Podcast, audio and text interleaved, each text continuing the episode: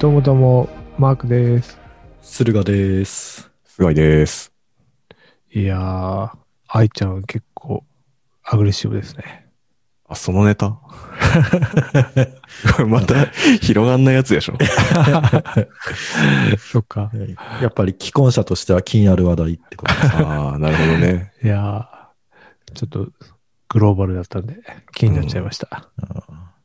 でもなんかの記事見たら、よりによっては西堀くんと付き合ってる時の写真とか出してきてるやついてさ。あ、そうなの、付き合ってたの？うん。あ、知らなかった。いつのだよと思って。そうなんだ。はあ結構じゃあ、恋大きい人だったな。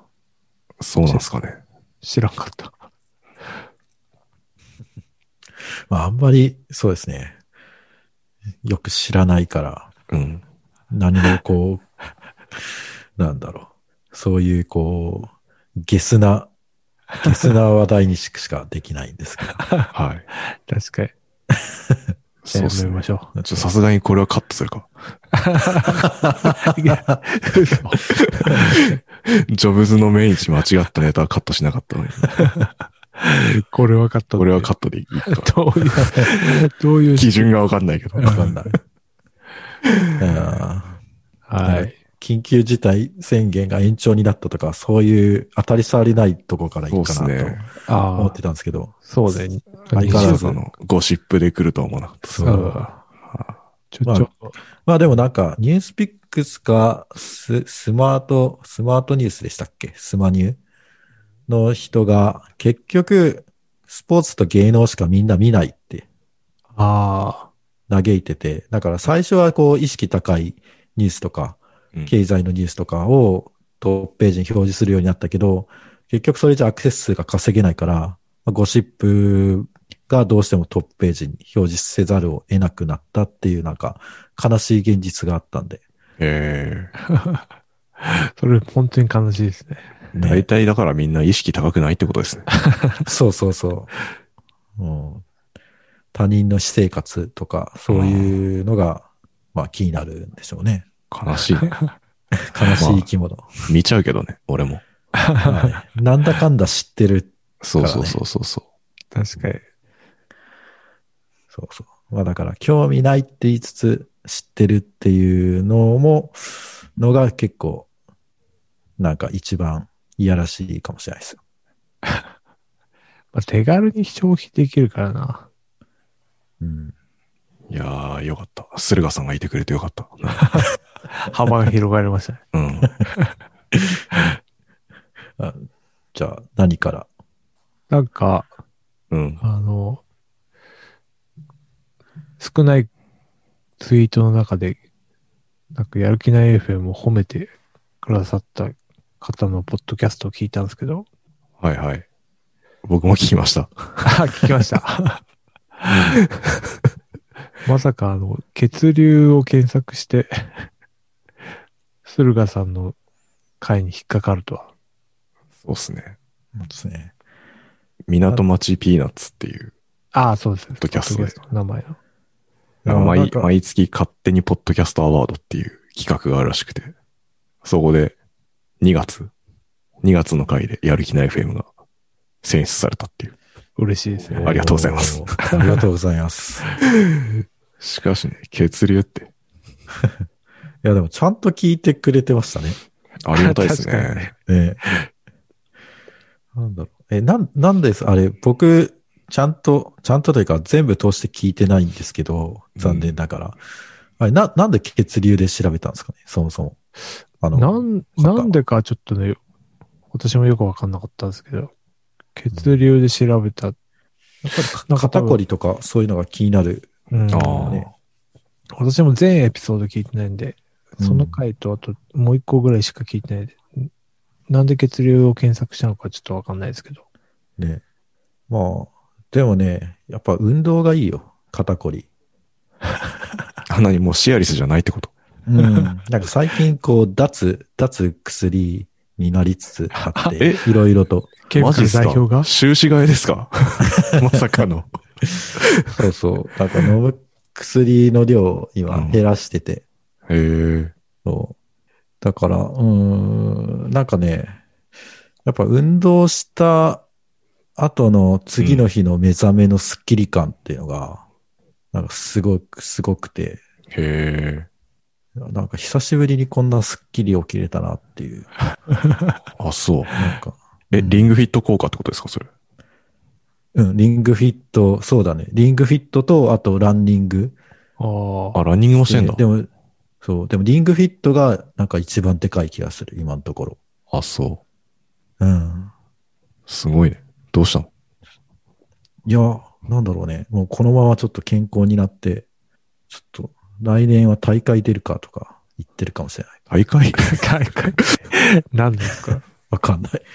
マラソンとか？そう。中年度部ああ。のへえ。東わか京マラソン。んないけど。そうそうそう。そうまあでも、そうだね。うん。いや、まあその話は良くて、港町ピーナッツの話なんですけど、うんなんか、すごい FM 感があって、うんうんあの、なメメインの、なんですかね、その方？なんか一番こう、なんかこう主役っぽい感じの人の声が、なんかすごい FM で喋ってるような、こうハスキーでダンディーな声で、なんかちょっと、なんだろうな。我々もこういうちょっと喋り方とか、もうちょっと気をつけた方がいいかなと。ああ。確かにいい声でしたね。うん。ね。あなんか喋り慣れてるっていうか、聞きやすいっていうか、うん、うん。あ確かに。ね。それは思った。うん。すごい、慣れてる感みたいなのがあって。僕らほんとボソボソ喋ってますからね、なんか。そうだよ。あ もっとね、ハキハキ。ハキハキ？うん。いける？じゃあ、ハキハキ行ってみて、ちょっと。最初の挨拶。どうもどうも、マークです。それ全力？全力だね。それが全力のマークさん？そうだね。割と全力だったね。マジか。か。うん。いや、でもやる気出しちゃうじゃないですか。そうね。そうね。うん。逆にだから抜いてんのよ、力を、俺らは。ああ、脱構築みたいうな。脱構築じゃないけどさ。脱力、脱力っすね。はい。下手馬。うん。違うか。まあでもやっぱなんか、うんいろんな話をしてみるもんっすね。どっから流入してくるかわかんないああ。確かにね。そうね。まず、あのーポッドキャストを、あの、の文字起こし？あで検索する人がいるって思わなかった。そもそも。これでちゃんと聞いてくれる人がいるんだっていうのがすごい発見だった。確かに。確かに、そのキーワードをポッドキャストで引っかかるってね、なかなか、ねそう。うん。だから、前はその、なんだっけ、Spotify で、こう、某池田なんとかさんの話をしたときに、まあその、一応その、触りだけ聞くけどすぐ離脱するみたいな結果が出てたじゃないですか。あそこの数値だけ異常におかしいんですよね。そうああまあタイトルに入ってたからね。うん、そう。だから、まあそういうので、まあ、引っかかる人はいるけど、それでちゃんと聞いてくれる人がいるっていうのはなんか意外な発見でした。ああ、確かに。そうっすね。なんか僕が思ったのは、あの、それきっかけっていうのもあって、昔のやつとか結構眺めてたりしたんですけど、うん。昔の方がなんか、いろんな話してんなと思って。自分で試したことをこう話してみるとかさ。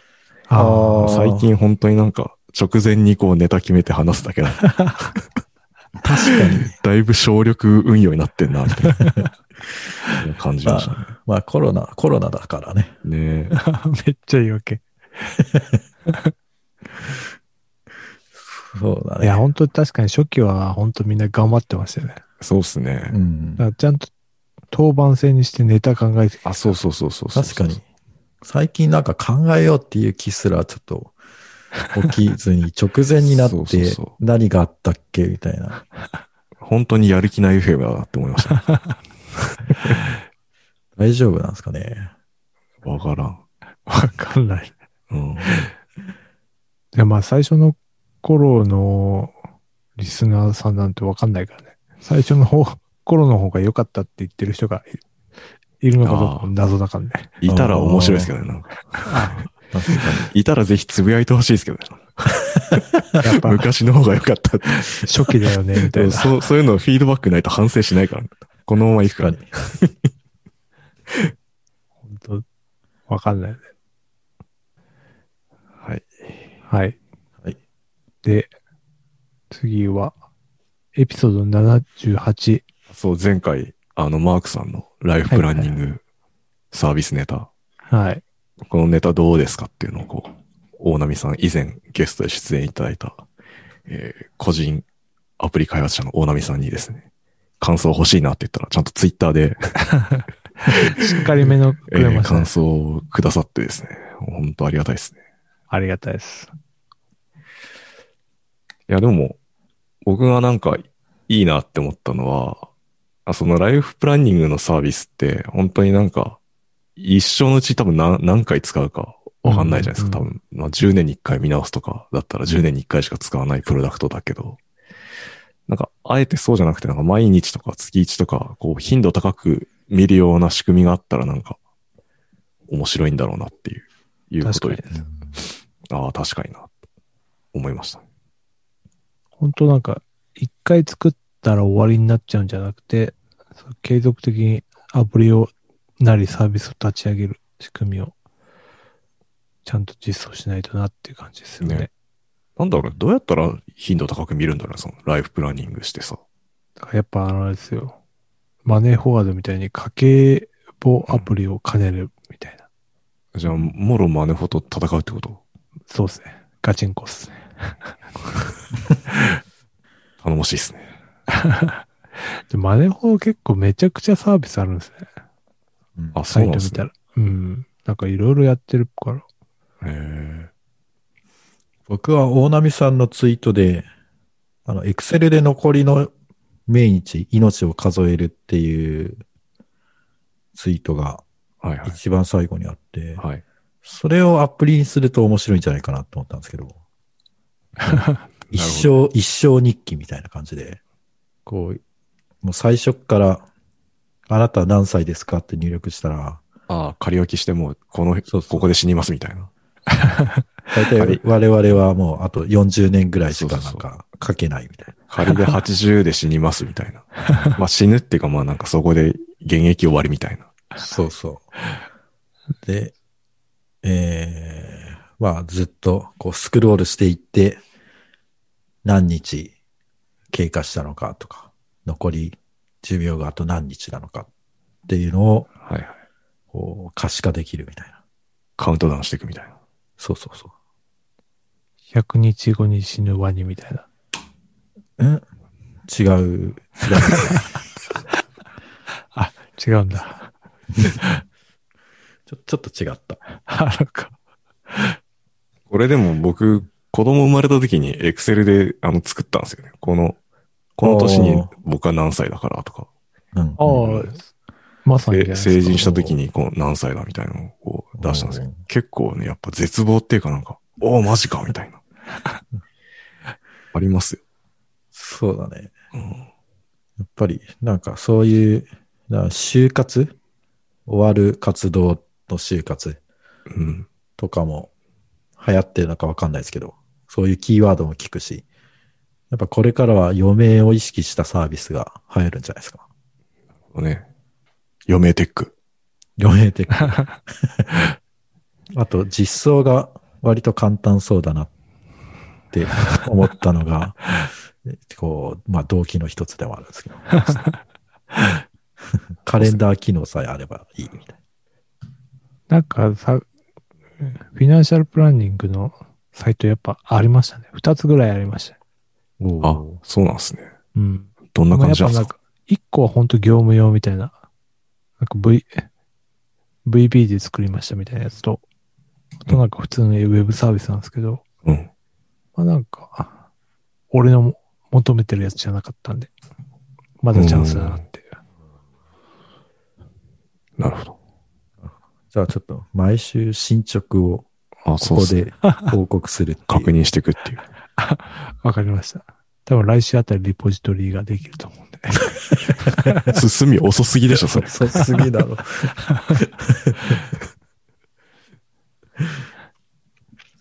いやー、ありがたいですね。そうっすね。うんはい。はい。はい。こんなもんかな、これは。大波さんありがとうございました。ありがとうございました。ありがとうございました。えーじゃあ今日のメインディッシュ。はい。そうっすね。不安しかないです、本はい。ちょっと皆さんが不安がってるんですけど、当。うん。あ本を紹介したいと思います。あ、はい。本ね。新書でですね、フォン・ノイマンの哲学、人間のふりをした悪魔っていう本があるんですけど、はい。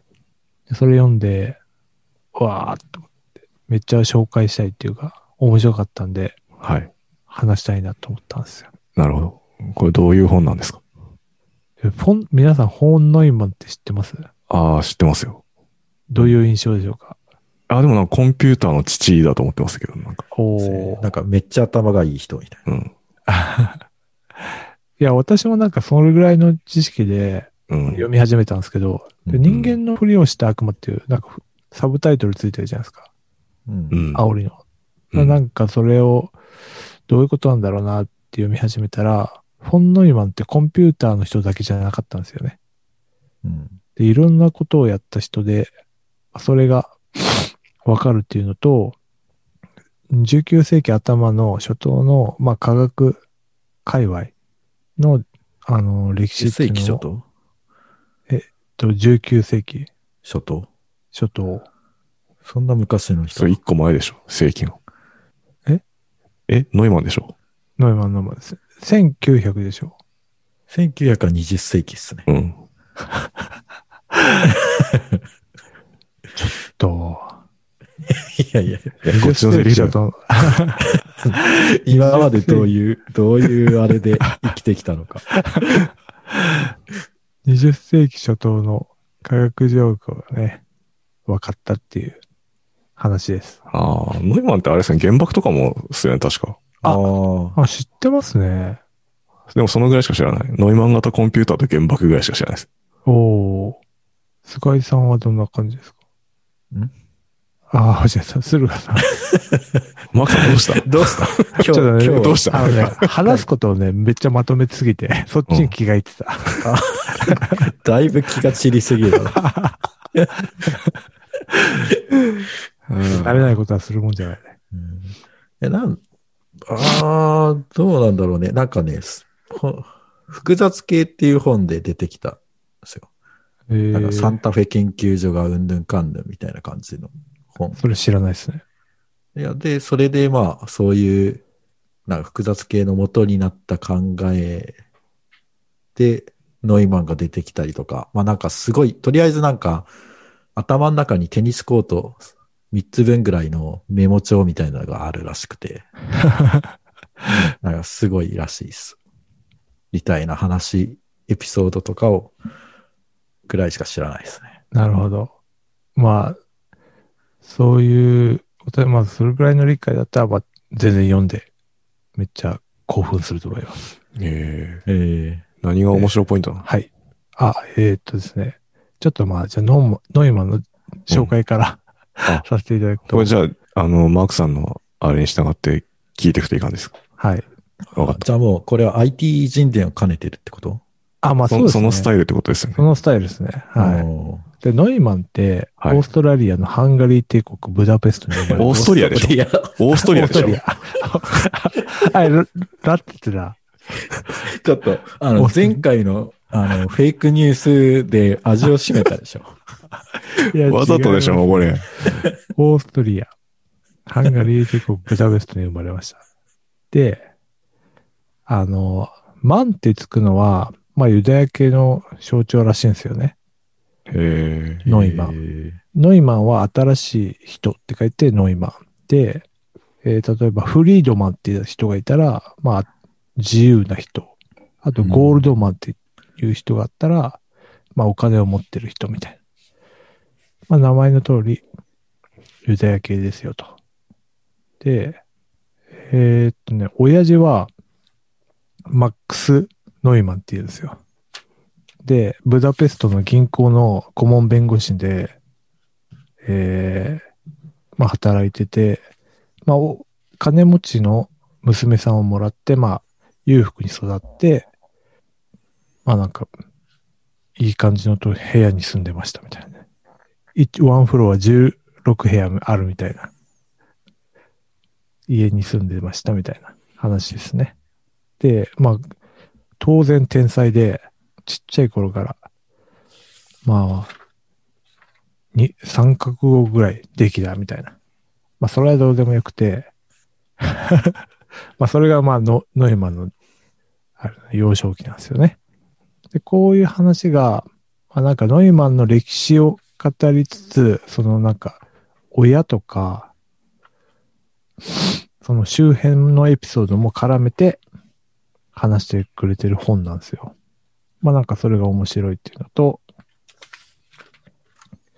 でなんかその、どんどんノイマンが天才なんですけど、どんどん大学とか飛び級で行くんですけど、あの、その大学とかにも天才がいるんですよね。例えばなんか、オッペンハイマーで出会って、オッペンハイマーも昔は振動と呼ばれていて、3桁の掛け算を5歳の時にできたとか。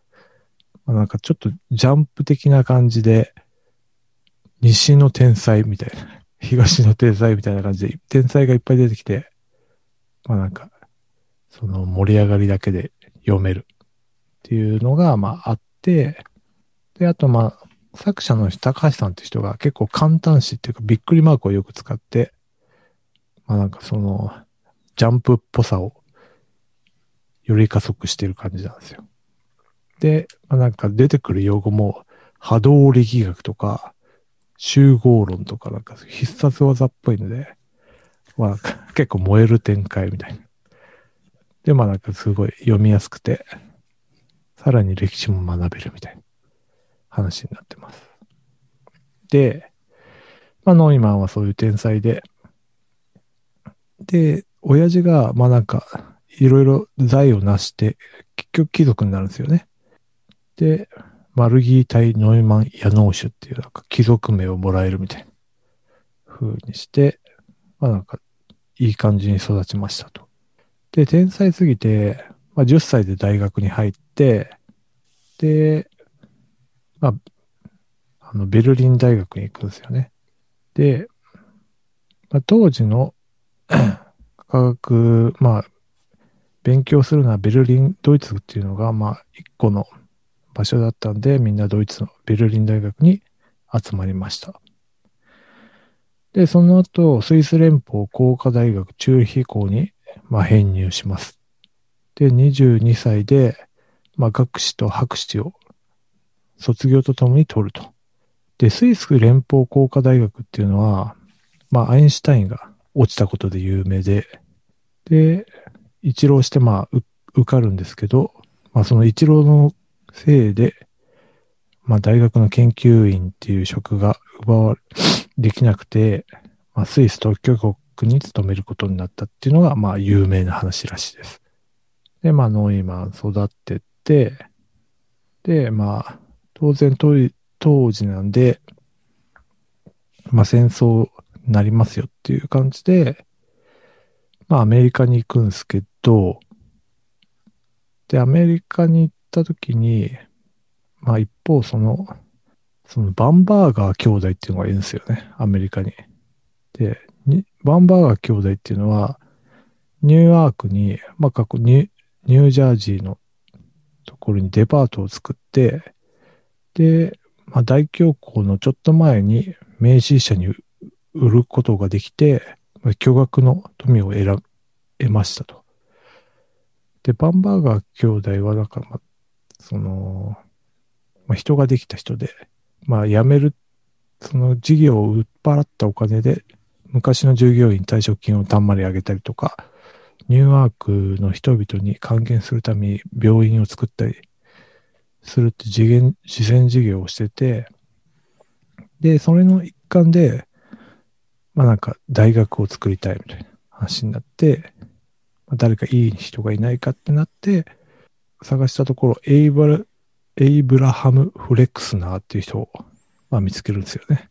このフレックスナーって人は、まあなんかあの、アメリカの当時、医大ってめっちゃひどいらしくて、その健康器具っていうのを、あ、健康器具じゃない、なんか接骨的な大学を出ると、医師の免許がもらえて、なんか、他のこともでき、他の病名とかに対応できないから、結構ひどいみたいな状況があったらしくて、それを改革するっていうので、フレクスナーがいろんな医大を回って、まあ、認定資格を整えたっていう実績のある人で、この人に頼んで大学を作ってほしいって言って、作ったのが、プリンストン高等研究所ってとこなんですよね。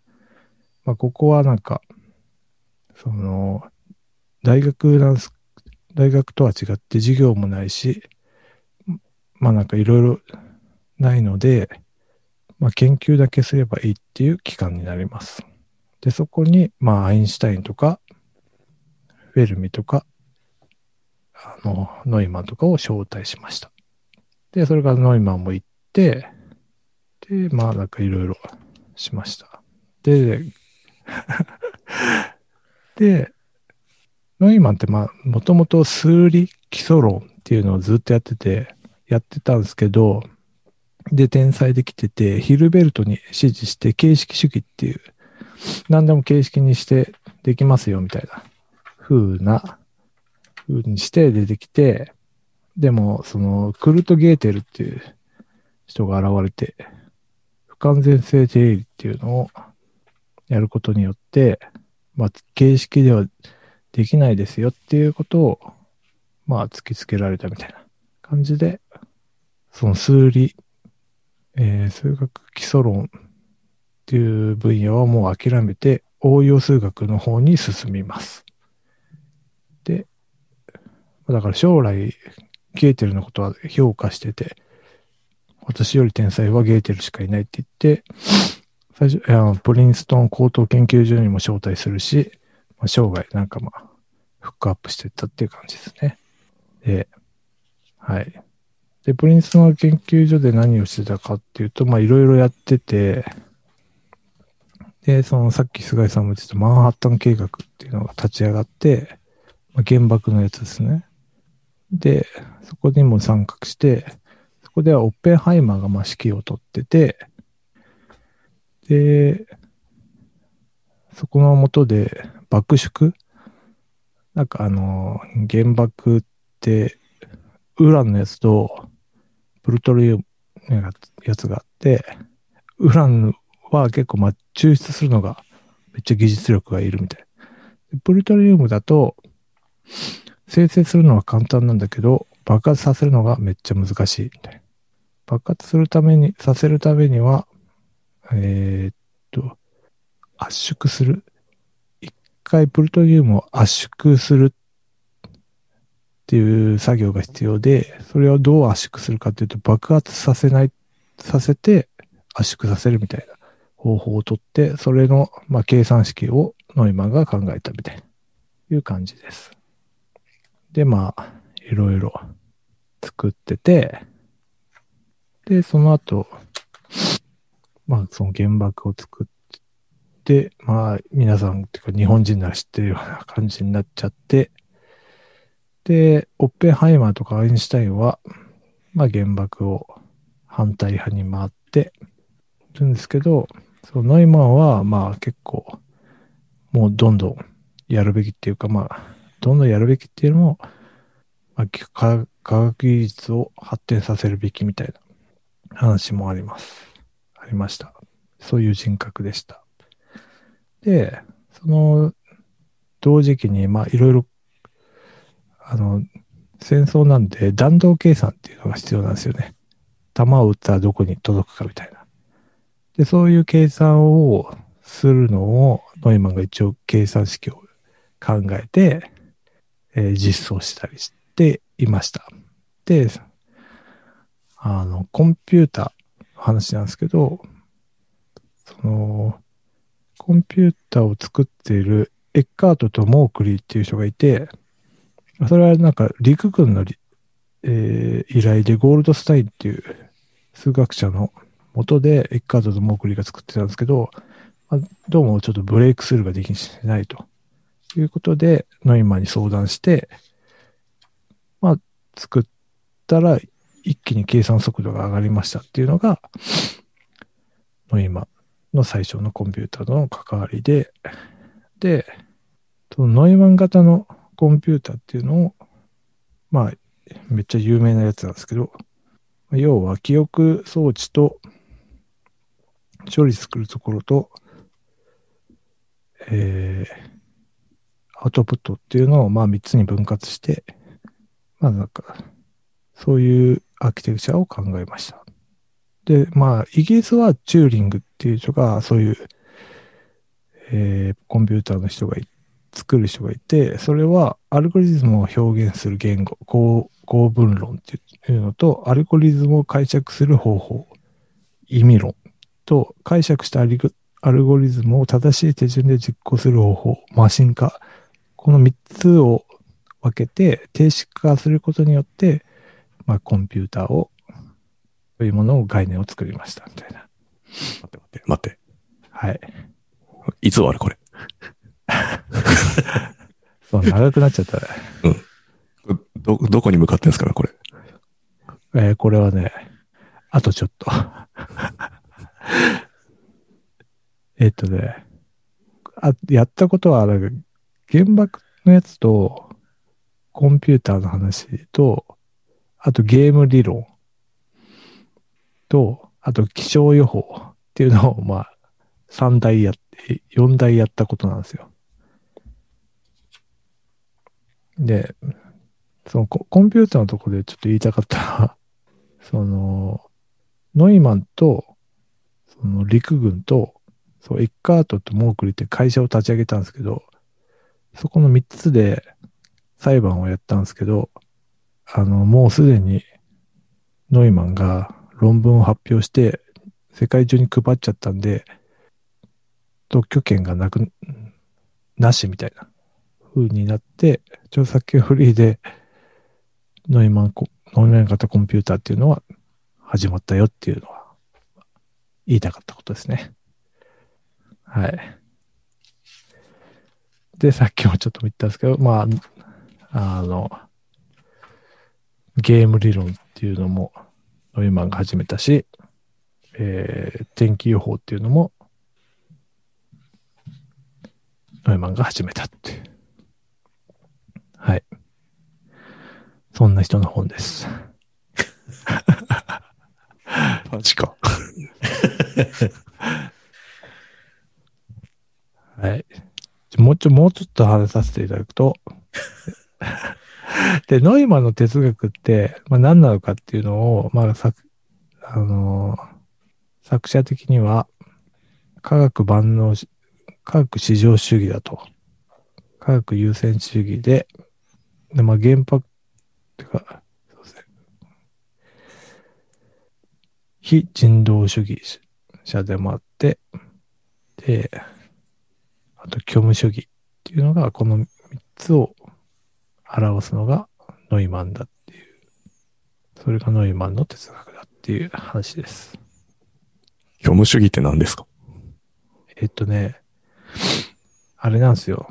その、原原子爆弾作ってる時に、あの、ちょっと若い物理学者のリチャード・ファインマンっていう人が、これ本当に作っていいんですかね？って相談したらしいんですよ、ノイマンに。それその時に、ノイマンが、我々が今生きている世界に責任を持つ必要はない、みたいな、風に言い放ったっていう逸話があるんですよね。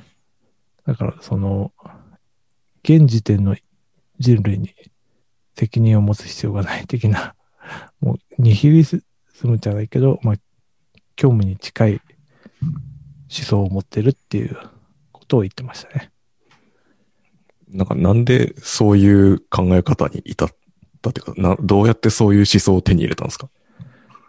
うん。それはちょっとわかんないですね。まあ、なんか、あれじゃないですかね。やっぱ、ナチス、ドイツで、祖国を蹂躙されて、人間に対して幻滅してたっていうのはあるかもしれないですね。うんうんなんかあの、ハーバーっていう科学者の話も出てきて、ハーバーっていうのは、まあ、あの、ドイツが第一次世界大戦で負けて、アンモニアを、アンモニアって、その、火薬を作る、まあ、原料とかになったりするんですけど、それを制限されたんですけど、そのハーバーって人は、空気中の窒素と水素から、まあ、アンモニアを作れる方法を生み出して、まあ、その後、まあ、えー毒ガスを作るようになっちゃって、で、えーで、毒ガスを作るのは、なんで、やめてくださいって奥さんに言われたんだけど、いや、これを作ることによって戦争を終結、早く終わらすことができるんだ、みたいなことを言って止めな、やめなかったんですけど、それで奥さんは、まあ、拳銃自殺しちゃうんですけど、なんか結局そのハーバーもユダヤ人だから、最終的にはドイツから、あの、追い出されちゃうみたいな感じなんですけど、ね、そういうのとか、えー、その、ナチスが、そのブダペストとか祖国を荒らしちゃうっていうのを、まあ、間近に感じてたからそうなったのかもしれないですね。ちょっとね、わかんないです、それは。なんでそう獲得したのか。はい。まあそういうね、ちょっとその、アメリカ人じゃないですけど、移民の人なんですけど、アメリカに忠誠を誓って、頑張って、獲得したファンノイマンっていう人の電気、まあ、そういう人の哲学の紹介みたいな話でした。以上。どうですか？ノイマンの読んでみたくなりましたか？いや、そんなに。そうか。まあなんかね、俺、てか俺し全然知らなかったから、その、当時の科学界隈の固有名とか、そういう流れっていうのを知らなかったんで、めっちゃ興奮して読んだって感じですよね。で、結局、マンハッタン計画原子爆弾の開発には、計1万5千人の科学者が携わって、そのうちの21人はノーベル賞を受賞した人が関わってたっていう、人類の英知的なものを集めて作り上げたものが悲劇的なものだったっていうもなんか知れたっていう感じですかね。あんまり響かない。どうすか？ポンノイは。まあ、なんかね、いろいろ、その、フォンノイマンと言いつつも、その周辺の人たちの話も多分にあるんで、まあなんかそれも面白いかな。で、あと、天才の親もそれなりに頭いいっていう、それな。この結構面も蓋もない話が分かったかなっていう。そんな感じです。ありがとうございます。ありがとうございます。はい。いやーそっか。なんか、その本の内容ってより、このマークさんの本の、なんていうんですかね、本について語る力をどうやって上げれるのかな。なんかそこっすかね、僕が今興味あるのは。ああ。ど、どうやったら、どうでした？なんか本に、うん、そうですね。本について語ろうとするとき、大体なんか本のなんか要約みたいなのを述べて終わりになって、はいはい、はい。なんかそこから発展させにくいっていう なるほどね。課題を毎回感じてて。もっとさ、抽象的な話でいいのか。視点が、同じ視点からずっと最初から最後まで語るから、はいはいは確かに。のべーっとしてましたね。うん。で、えーまあ、なんですかね、えー、9割5分ぐらいはあの、事実の列挙。なので、ああ、なんかこう、なんだろググれば出るみたいな？う。そうそうこう、なんかこう、はいはいはいありがたい、その、なんか、なんですかね、こう、まあ、あんまり授業が面白くない先生の授業を聞いてるような、ああ、確なるほ。どね。あ、だからそう、ですね。結構辛かったっすもんね。うん、こう、今、もう11時になろうとしているこの時間にはちょっと、はそうかそうか。そう、なんかね、固有名をちゃんと言わなきゃなと思って、しっかり調調べた、ら、なんかそういう、なんか授業っぽくなっちゃったな。だからもっとね視点で言えばよかったね。い。いや、なんか、なんていうんですかね、うん本、本の内容は割とさらっとこういう本ですって触れて、なんかはい何がそう響いたのかとか、そうそうそうなん。かもっと自分がどう、どう感じてなんか、とかさ、ああ、響いたね。そうですね。だから、もっとドラゴンボール的なところを深掘りするとか。ああ。なるほど。ジャンプ的なっていうのを、うん、どうジャンプ的かっていうのを説明するみたいな。そうだね。だから、そうですね。もう、うん。だから、こう、ナチスがユダヤ人迫害したら、アメリカに天才が大集合して、で、その結果、なぜか日本に原爆が落とされるっていう悲劇。なんか、なんかこう、う、うまいことこう、もっとまと、まとめたりとか、うん。そうこですね。まあ戦争なんで、こうネタ化するのは結構危険かもしれないですけど、まあ、うまいことこう、もうちょっとこう、エピソードをギュッとまとめて、短い物語で、おにしたりとか、はいはい。で、俺はそれに対してこう思ったんだとか、そうっすね。俺も昔原爆作ってたんだとか、そういう、なんか自分に絡めて、こう、ちょっと、そうそう。その自分に絡めるみたいのが全くないんですよね。自分に、ノイマンと俺みたいな？ノイマンはこういう考え方だけど、俺はそうじゃないと思う。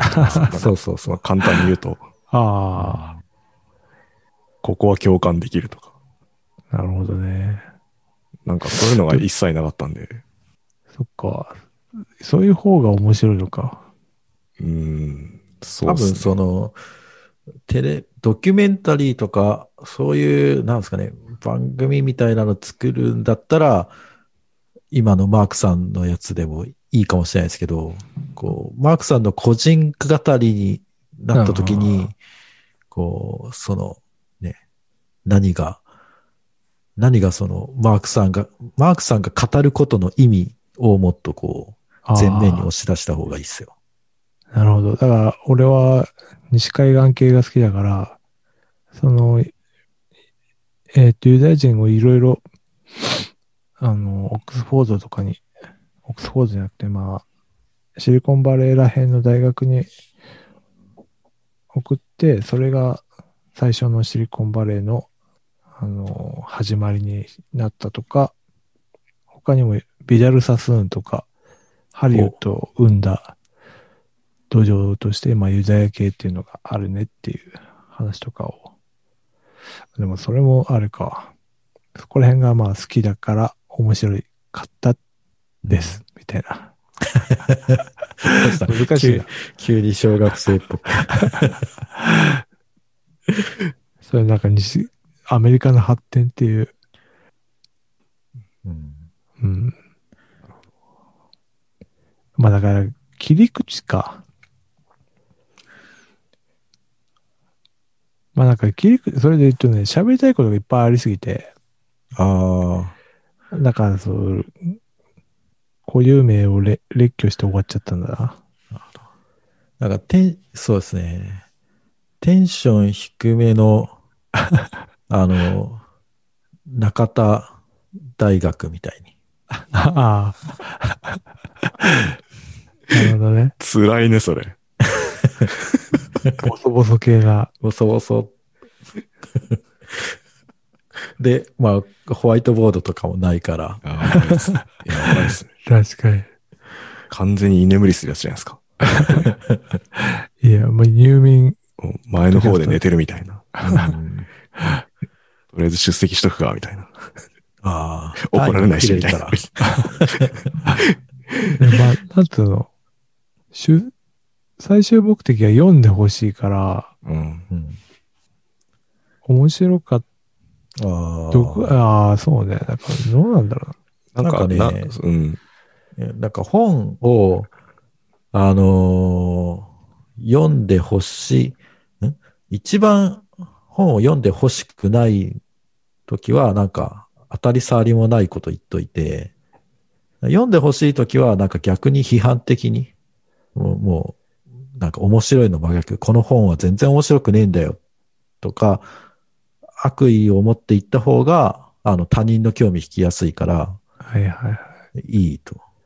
だから、マークさんの今の批評は、まあニュニュートラルっていうか、批評があんまり、批評の要素がないので、そうか。こう、そう人間の心を動かすの要素が、こう、成分があんまないんじゃないですかね。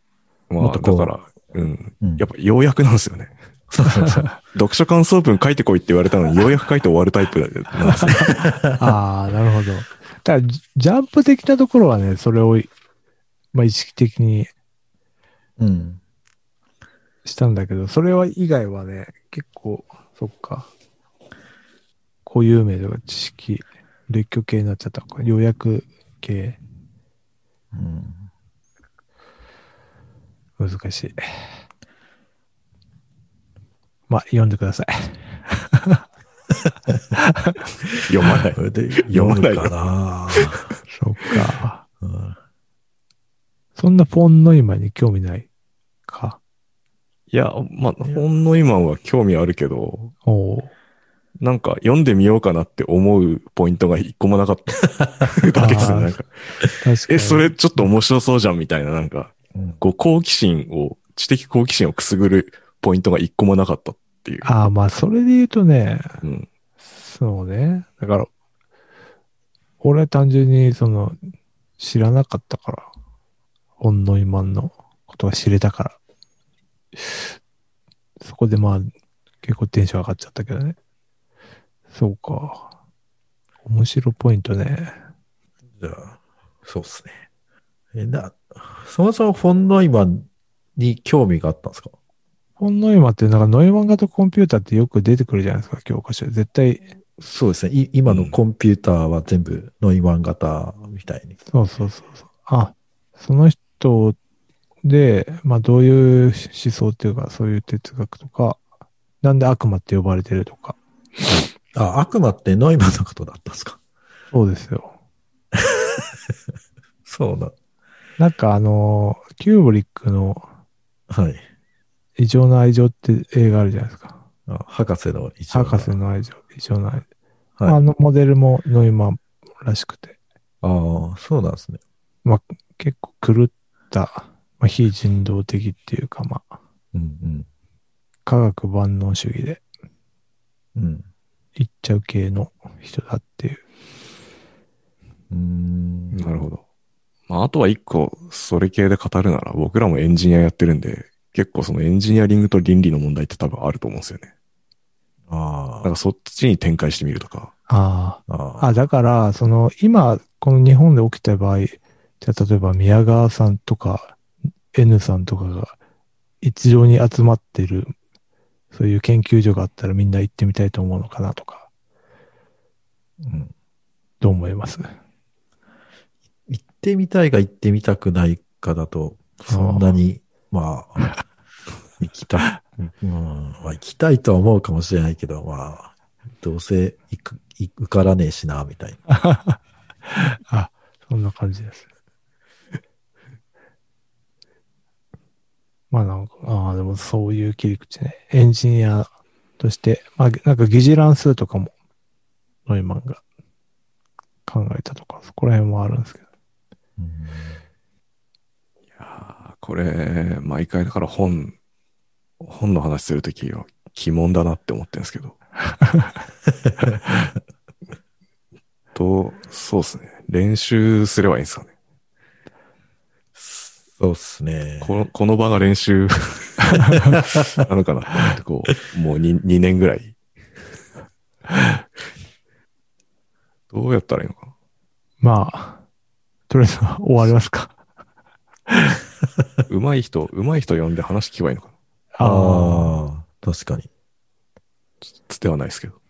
上手い人って、よい、それこそ、あっちゃん的な人ってことですか？うん。僕はその人の動画見たことないんで何とも言えないんですけど。まあ、僕は、あんま見ようとは思わないですけど、とりあえず100万人かそれ以上かは登録者がいるので、多分、世間的には 面白い。ああ。まあ、じゃあ、ちょっと、探しておきます。ようやくがうまそうな人。なんかこようやくというか、ようやくではないですいや、よね。ようやくじゃないんですよ。そうそうそうだから、その、進める。だから、その、町山さん的な人はいはい。ああ。そうですね。町そうっすね山か歌丸か。歌丸とか。ああ。確かに。その辺聞いて出直してこい。そういうシネマハスラー聞いて。はい。はい。はい。では、いつものいきますか？はい。やる気ない FM では、やる気ないファンクラブを運営しております。